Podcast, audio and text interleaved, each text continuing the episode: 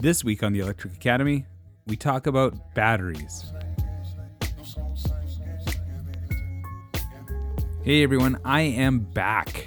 It has been a long time since I've gotten an episode recorded.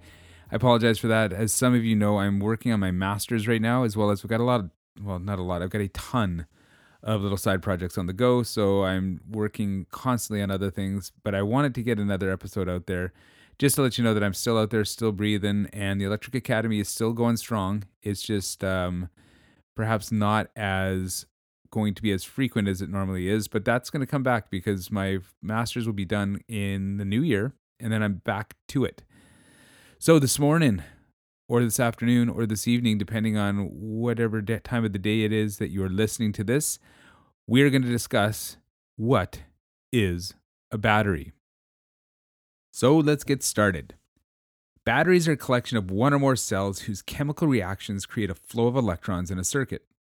All batteries are made up of three basic components an anode, the negative side, the cathode, the positive side, and some kind of electrolyte, a substance that chemically reacts with the anode and the cathode.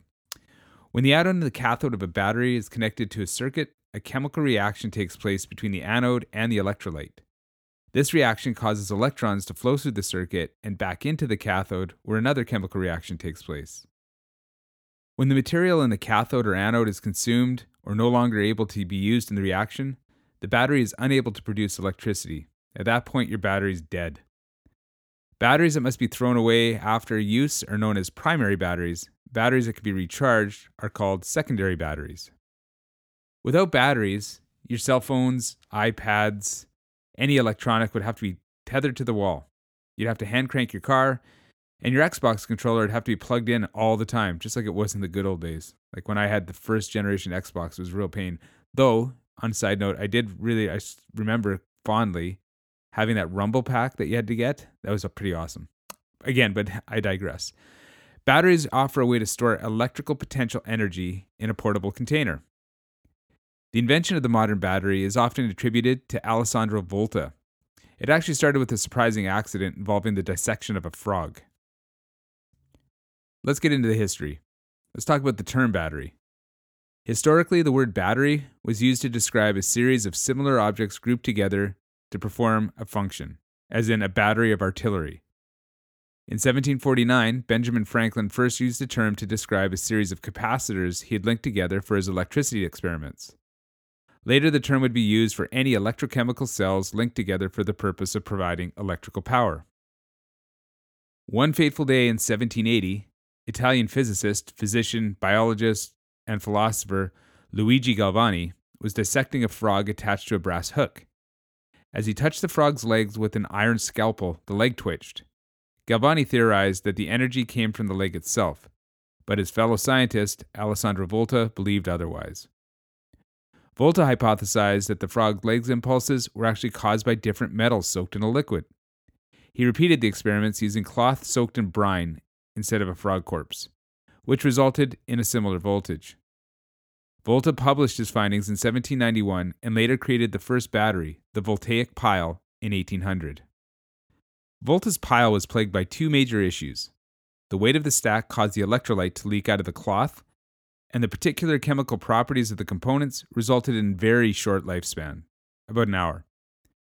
The next 200 years would be spent perfecting Volta's design and solving these issues. William Cruikshank of Scotland solved the leakage problem by laying the voltaic pile on its side to form the trough battery. The second problem, short lifespan, was caused by the degradation of the zinc due to impurities and a buildup of hydrogen bubbles on the copper. In 1835, William Sturgeon discovered that treating the zinc with mercury would prevent the degradation. The British chemist John Frederick Daniell used a second electrolyte that reacted with the hydrogen, preventing buildup on the copper cathode. Daniell's two electrolyte battery, known as the Daniell cell, would become a very popular solution to providing power to the budding telegraph networks. In 1859, the French physicist Gaston Planté created a battery using two rolled sheets of lead submerged in sulfuric acid. By reversing the electrical current through the battery, the chemistry would recharge and return it to its original state, thus creating the first rechargeable battery. Later in 1881, Camille Alphonse Faure improved Planté's design by forming the two lead sheets into plates. This new design made the batteries easier to manufacture, and the lead acid battery saw widespread use in automobiles. Up until the late 1800s, the electrolyte in batteries was in a liquid state. This made battery transportation a very careful endeavor, and most batteries were never intended to be moved once attached to a circuit. In 1866, George Leclanché created a battery using a zinc anode, a magnesium dioxide cathode, and an ammonium chloride solution for the electrolyte. While the electrolyte in Leclanché's cell was still a liquid, the battery's chemistry proved to be an important step in the invention of the dry cell. Karl Gassner figured out how to create an electrolyte paste out of ammonium chloride and plaster of Paris. He patented the new dry cell battery in 1886 in Germany. These new dry cells, commonly called zinc carbon batteries, were mass produced and proved hugely popular until the late 1950s. While carbon is not used in the chemical reaction, it performs an important role as an electrical conductor in the zinc carbon battery. In the 1950s, Lewis Urry, Paul Marsal, and Carl Kordesch of the Union Carbide Company, later known as Eveready, and then Energizer, replaced the ammonium chloride electrolyte with an alkaline substance based on the battery chemistry formulated by Waldemar Jungner in 1899. Alkaline dry cell batteries could hold more energy than zinc carbon batteries of the same size and had a longer shelf life. Alkaline batteries rose in popularity in the 1960s, overtook zinc carbon batteries, and have since become the standard primary cell for consumer use. In the 1970s, ComSat developed the nickel hydrogen battery for use in communication satellites. These batteries store hydrogen in a pressurized gaseous form. Many man made satellites, like the International Space Station, still rely on the nickel hydrogen batteries. The research of several companies since the 1960s resulted in the creation of the nickel metal hydride battery. Nickel metal hydride batteries were released to the consumer market in 1989 and provided a smaller, cheaper alternative to the rechargeable nickel hydrogen cells. Asahi Chemical of Japan built the first lithium ion battery in 1985, and Sony created the first commercial lithium ion battery in 1991. In the late 1990s, a soft flexible casing was created for the lithium ion batteries and gave rise to the lithium polymer, or the LiPo battery. Now let's talk about the components of the battery. Batteries are made up of three basic components an anode, a cathode, and an electrolyte. A separator is often used to prevent the anode and cathode from touching if the electrolyte isn't sufficient. In order to store these components, batteries usually have some form of casing. Both the anode and the cathode are type of electrodes. Electrodes are conductors through which electricity enters or leaves a component in the circuit. The anode. Electrons flow out from the anode in a device connected to the circuit. This means that conventional current flows into the anode. In a battery, the chemical reaction between the anode and the electrolyte causes a buildup of electrons in the anode. Those electrons want to move to the cathode, but can't pass through the electrolyte or separator the cathode. Electrons flow into the cathode in a device connected to the circuit. That means that conventional current flows out from the cathode. In batteries, the chemical reaction in or around the cathode uses the electrons produced in the anode. The only way for the electrons to get to the cathode is through the circuit external to the battery. Electrolyte. The electrolyte is a substance, often a liquid or a gel, that is capable of transporting ions between the chemical reactions that happen in the anode and the cathode. The electrolyte also inhibits the flow of electrons between the anode and the cathode so that the electrons more easily flow through the external circuit rather than through the electrolyte. The electrolyte is crucial in the operation of a battery because electrons can't pass through it. If they're forced to travel through the electrical conductors in the form of a circuit that connects to the anode and to the cathode. The separator. Separators are porous materials that prevent the anode and cathode from touching, which would cause a short circuit in the battery. Separators can be made from a variety of materials, including cotton, nylon, polyester, cardboard, and synthetic polymer films. Separators do not chemically react with each other in either the anode, cathode, or the electrolyte. Ions in the electrolyte can be positively charged, negatively charged, and can come in a variety of sizes. Special separators can be manufactured that allow some ions to pass but not others. The casing. Most batteries need a way to contain their chemical components. Casing, otherwise known as housings or shells, are simply mechanical structures meant to hold the battery's internals. Battery casings can be made of almost anything plastic, steel, soft polymer laminate pouches, and so on. Some batteries use a conducting steel casing that is electrically connected to one of the electrodes.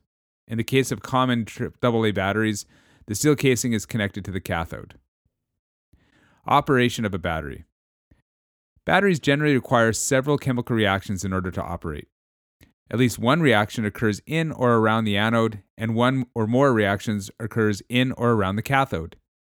In all cases, the reaction at the anode produces extra electrons in the process called oxidization, and the reaction to the cathode uses extra electrons during a process known as reduction. In essence, we're separating a certain kind of chemical reaction, a reduction oxidization reaction or redox reaction, into two separate parts. Redox reactions occur when electrons are transferred between chemicals. We can harness the movement of electrons in this reaction to flow outside of the battery to power our circuit. Anode oxidization. The first part of the redox reaction, oxidization, occurs between the anode and the electrolyte, and it produces electrons. Some oxidization reactions produces ions, such as in the lithium-ion battery. In other chemistries, the reaction consumes ions, like in the common alkaline battery. In either case, ions are able to flow freely through the electrolyte where electrons can't. Cathode reduction. The other half of the redox reaction, reduction, occurs in or near the cathode. Electrons produced by the oxidization reaction are consumed during reduction. In some cases, like lithium ion batteries, positively charged lithium ions produced during the oxidization reaction are consumed during reduction. In other cases, like alkaline batteries, negatively charged ions are produced during reduction. Electron flow. In most batteries, some or all the chemical reactions can occur when the battery is not connected to a circuit. These reactions can impact a battery's shelf life. For the most part, the reactions will only occur at full force when an electrically conductive circuit is completed between the anode and the cathode. The less resistance between the anode and cathode, the more electrons are allowed to flow, and the quicker the chemical reaction occurs. We can pass these moving electrons through various electrical components, known as a load, in order to accomplish something useful. The dead battery. The chemicals in the battery will ultimately reach a state of equilibrium. In this state, the chemicals will no longer have a tendency to react, and as a result, the battery will not generate any more electric current. At this point, the battery is considered dead. Primary cells must be disposed of when the battery is dead. Secondary cells, however, can be recharged, and this is accomplished by applying a reverse electric current through the battery. Recharging occurs when the chemicals perform another series of reactions to take them back to their original state. Some of the terminology. People often use a common set of terms when talking about a battery's voltage, capacity, current sourcing capability, and so on. A cell. A cell refers to a single anode or cathode separated by an electrolyte used to produce a voltage and current. A battery can be made up of one or more cells. A single AA battery, for example, is one cell. Car batteries contain six cells at 2.1 volts each. The primary cell. Primary cells contain chemistry that cannot be reversed. As a result, the battery must be thrown away after it's dead. Secondary cells. Secondary cells can be recharged and have their chemistry reverted back to their original state, otherwise known as rechargeable batteries. These cells can be used many times. Nominal voltage. The nominal voltage of a battery is the voltage stated by the manufacturer. For example, alkaline AA batteries are listed as having 1.5 volts. Some tests have shown that alkaline batteries start at about 1.55 volts, then slowly lose voltage as they're discharged. Another example is, say, a battery pack for a quadcopter, which shows the discharge curve for their LiPo cells starting at about 4.2 volts and then dropping to about 2.8 volts as it discharges. The nominal voltage listed in most lithium ion and LiPo cells is about 3.7 volts. In this case, 3.7 volts nominal voltage refers to the average voltage of the battery over its discharge cycle. Capacity. A battery's capacity is a measurement of the amount of electric charge it can deliver at a specific voltage. Most batteries are rated in amp hours or milliamp hours. A LiPo battery is typically rated around 1000 milliamp hours, which means it can provide 1 amp for 1 hour before it's considered dead. The C rate. Many batteries, especially powerful lithium ion batteries, express discharge current as C rate in order to more clearly define battery attributes. C rate is the rate of discharge relative to the battery's maximum capacity. 1 C is the amount of current required to discharge the battery in one hour. For example, a 400 milliamp battery supplying 1 C of current would be supplying 400 milliamps. 5 Cs of the same battery would be 2 amps. Most batteries lose capacity at higher current draws. Usage Single cell. Some circuits can be powered by a single cell, but make sure that the battery can provide enough voltage and current. If the voltage is too high or too low for your circuit, you'll likely need a DC to DC converter. Series. In order to increase the voltage between the battery's terminals, you can place the cells in series. Series means stacking the cells end to end, connecting the anode to the cathode or to the next. By connecting the batteries in series, you can increase the total voltage. Add the voltage of all the cells to determine the operating voltage. The capacity stays the same. In most consumer electronics that use alkaline batteries, the batteries are stacked in series. For example, two AA battery holders can raise the nominal voltage to 3 volts for a project. Parallel.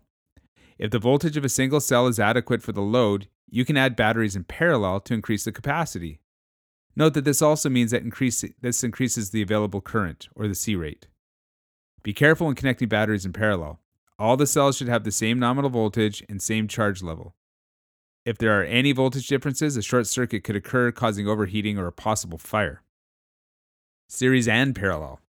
If you want to increase voltage and capacity, you can combine series and parallel batteries. Once again, make sure that the voltage level is the same for the batteries in parallel, as a short circuit can occur. In large battery packs, especially lithium ion, you often see the configuration listed using S and P for series and parallel. As a practical example, modern electric cars use massive arrays of battery connected in series and parallel. So there you go. By now, you should have an understanding of how batteries were invented and how they work. Batteries are one method of producing electric energy to your project, and they can be incredibly useful if you need a portable power source. As always, thank you so much for listening. If there's anything you'd love to hear on the Electric Academy podcast, please get a hold of me. You can reach me at chad at theelectricacademy.com. If you're enjoying this podcast, make sure you share it with as many people as possible. And do me a favor, and if you could give me some sort of rating, if you're on Apple iTunes or Stitcher or Spotify or Overcast or wherever you're listening to this podcast, it helps out just kind of getting the word out and letting other people find out about this. All right, I promise it won't be uh, a couple months before the next podcast. Until then, stay classy, and we'll see you on the other side.